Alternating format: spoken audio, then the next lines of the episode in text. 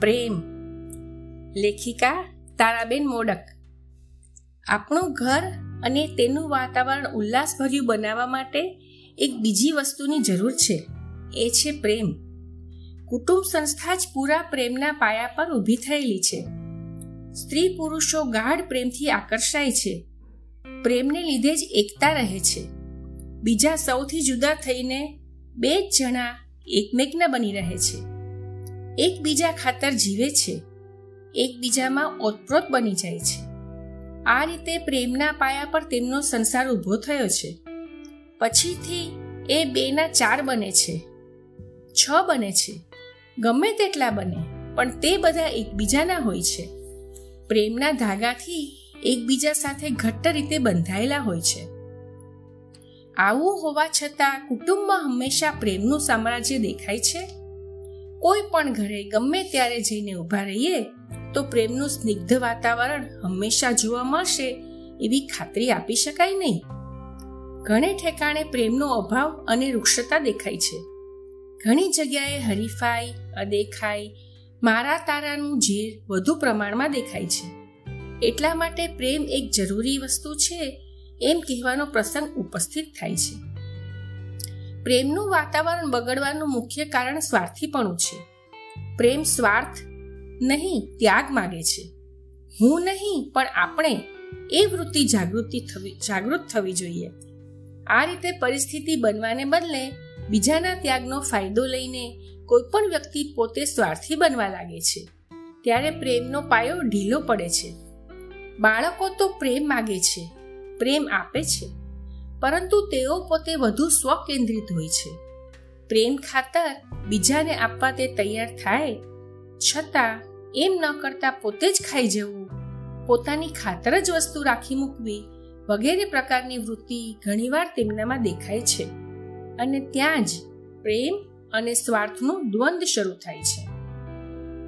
બાળકના નાના મનના આ સ્વાભાવિક દ્વંદ્વો પ્રેમનો વધુ નાશ કરી શકતા નથી. પરંતુ તેમને જ્યારે મોટાઓનો ટેકો મળે છે, ત્યારે તે પ્રેમ નાશના કારણભૂત બને છે.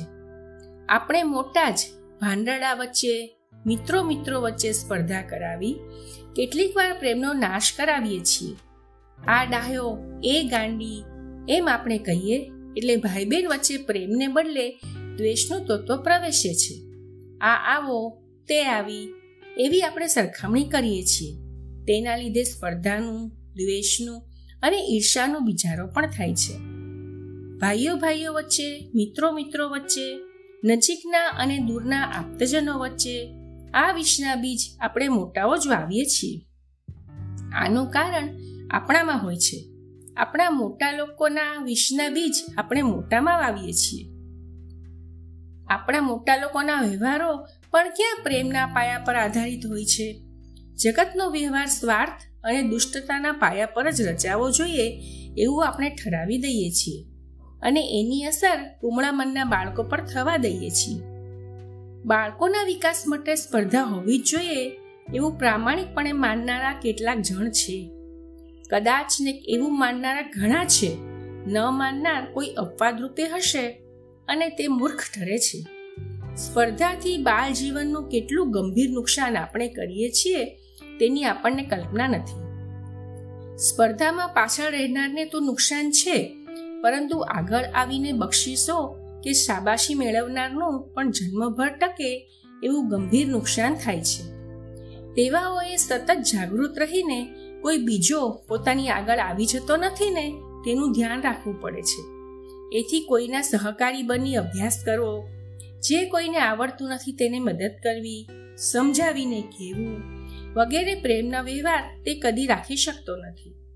તેનાથી બીજાનો ઉત્કર્ષ, આગળ વધવું કદી સહન થતું નથી. હંમેશા પોતે જ પહેલા હોવાની તેને ટેવ પડેલી હોય છે. એણે જગતના જીવન કલહમાં ખૂબ મોટા ફટકા ખાવા પડે છે.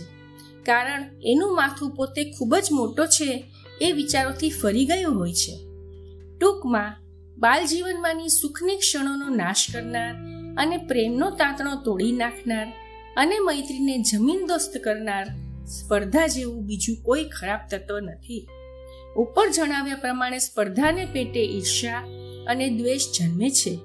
પ્રેમ તત્વની હકાલપટ્ટી થાય છે. ઘરમાંના મોટેરાઓના એકબીજા સાથેના વર્તનની પણ બાળકોના મન પર અસર થાય છે. માતા પિતા વચ્ચે જ્યાં ગાઢ પ્રેમ હોય છે ઘરમાંના બીજા માણસો, નણંદ, ભોજાઈ, સાસુ, વહુ, ભાઈ ભાઈ, બધા જ્યાં પ્રેમથી વર્તતા હોય, ત્યાં બાળકોને પ્રેમનું વાતાવરણ મળે છે. પરંતુ હંમેશના ઝઘડા, એકબીજા વિશે અનુદાક શબ્દો, ક્રોધ, સંતાપ વગેરે જોવા મળે, ત્યાં બાળકો પ્રેમના વાતાવરણમાં કઈ રીતે રહી શકે? બાળકને પોતા પાસે લઈને ગમે તેટલા લાડ કરાવે દરેક પોતપોતાના બાળકને પાસે લઈને ગમે તેટલું પ્રેમ કરે. છતાં એ બાળકને પ્રેમનું વાતાવરણ મળ્યું એમ કહી શકાય નહીં. આવા બધા વાવ અંટોળમાં વચ્ચે પણ કોઈ પોતાનું મગજ શાંત રાખતું હોય, તો પણ આપણે આપણું એકંદર વાતાવરણ અને કુટુંબ જીવન તપાસવું જોઈએ. આપણું વર્તન, આપણું હૃદય, આપણી રહેણી કહેણી તપાસવી જોઈએ. બિલકુલ પ્રામાણિકપણે અને બારીકાઈથી તપાસતા આપણામાં પ્રેમનો અંશ કેટલો છે તે આપણને જણાઈ આવશે. સ્પર્ધાની જેમ જ અન્યાય અને બાળકો તરફના દુર્લક્ષને લીધે બાળ જીવનમાંનું પ્રેમ તત્વ ચાલ્યું જાય છે. તેને સ્થાને કડવાશ, જગત તરફનો તિરસ્કાર, વેર લેવાની વૃત્તિ વગેરે અસંતુષ્ટ માણસોના દુર્ગુણો બાળકમાં પ્રવેશે છે. બાળકોની આવી વૃત્તિ બને તેમાં ઘણીવાર મા બાપ જ કારણભૂત હોય છે. ઘરમાં બે બાળકો વચ્ચે કોઈ એકાદ બાબતમાં અન્યાય થાય છે. ક્યારેક એક બાળક આપણું હોય છે, બીજું ભાઈ બહેન કે બીજા સગાવાલાનું હોય છે. અલબત્ત, પ્રેમ બુદ્ધિથી સગાવાલાના બાળકને ઉછેરવાનો ચાલ ઉપસ્થિત થયો છે. છતાં, વ્યવહારમાં ઘરના પોતાના બાળક અને પોતા પર આધાર રાખનાર બાળક એ બે વચ્ચે ન સમજાય તેવી રીતે ફરક રહે જ છે. આથી પોતાના અને બીજાના એમ બંને બાળકોનું નુકસાન જ થાય છે. એ કરતાં ગરીબને પાંચ પૈસાની મદદ કરવી અને છૂટા રહેવા દેવા. ઘરમાં કાયમનો અન્યાય પ્રવેશવા દેવો નહીં. ખરેખર જ બે બાળકો વચ્ચે જરા પણ ભેદ ન રાખીને તેની સાથે વર્તી શકીએ. માત્ર વર્તીએ નહીં, પરંતુ અંતરથી સરખો પ્રેમ કરી શકીએ તો જ ઘરમાં એવા બીજા બાળકને સ્થાન આપવું. પ્રેમ કરવો કંઈ અશક્ય નથી. પહેલાના સંયુક્ત કુટુંબની પદ્ધતિમાં ઘરના બધા બાળકો સરખા સમજીને મોટેરાઓ વર્તતા. પરંતુ હવે દિવસે દિવસે સગા ભાઈ બહેન કે ભાઈ બહેનને ઉછેરવામાં, લાડ કરવામાં, પ્રેમ વ્યક્ત કરવામાં વગેરે બધી જ બાબતોમાં ખૂબ જ જુદાઈ દેખાય છે. ઉપરાંત ખર્ચનું પ્રમાણ વધ્યું છે અને રહેણી કહેણી બદલાઈ ગઈ છે. મોંઘવારી વધી છે અને તે દ્રષ્ટિએ સૌને પૂરા થાય એટલા પૈસા નથી. આવા સમયે મનમાં ન હોય તોય પોતાના બાળક અને અવલંબિત બાળક તરફ ન સમજીએ તેવી રીતે આપણા વર્તનમાં ફરક પડે છે અને તેનું કાયમનું દુષ્પરિણામ બાળકોએ ભોગવવું પડે છે.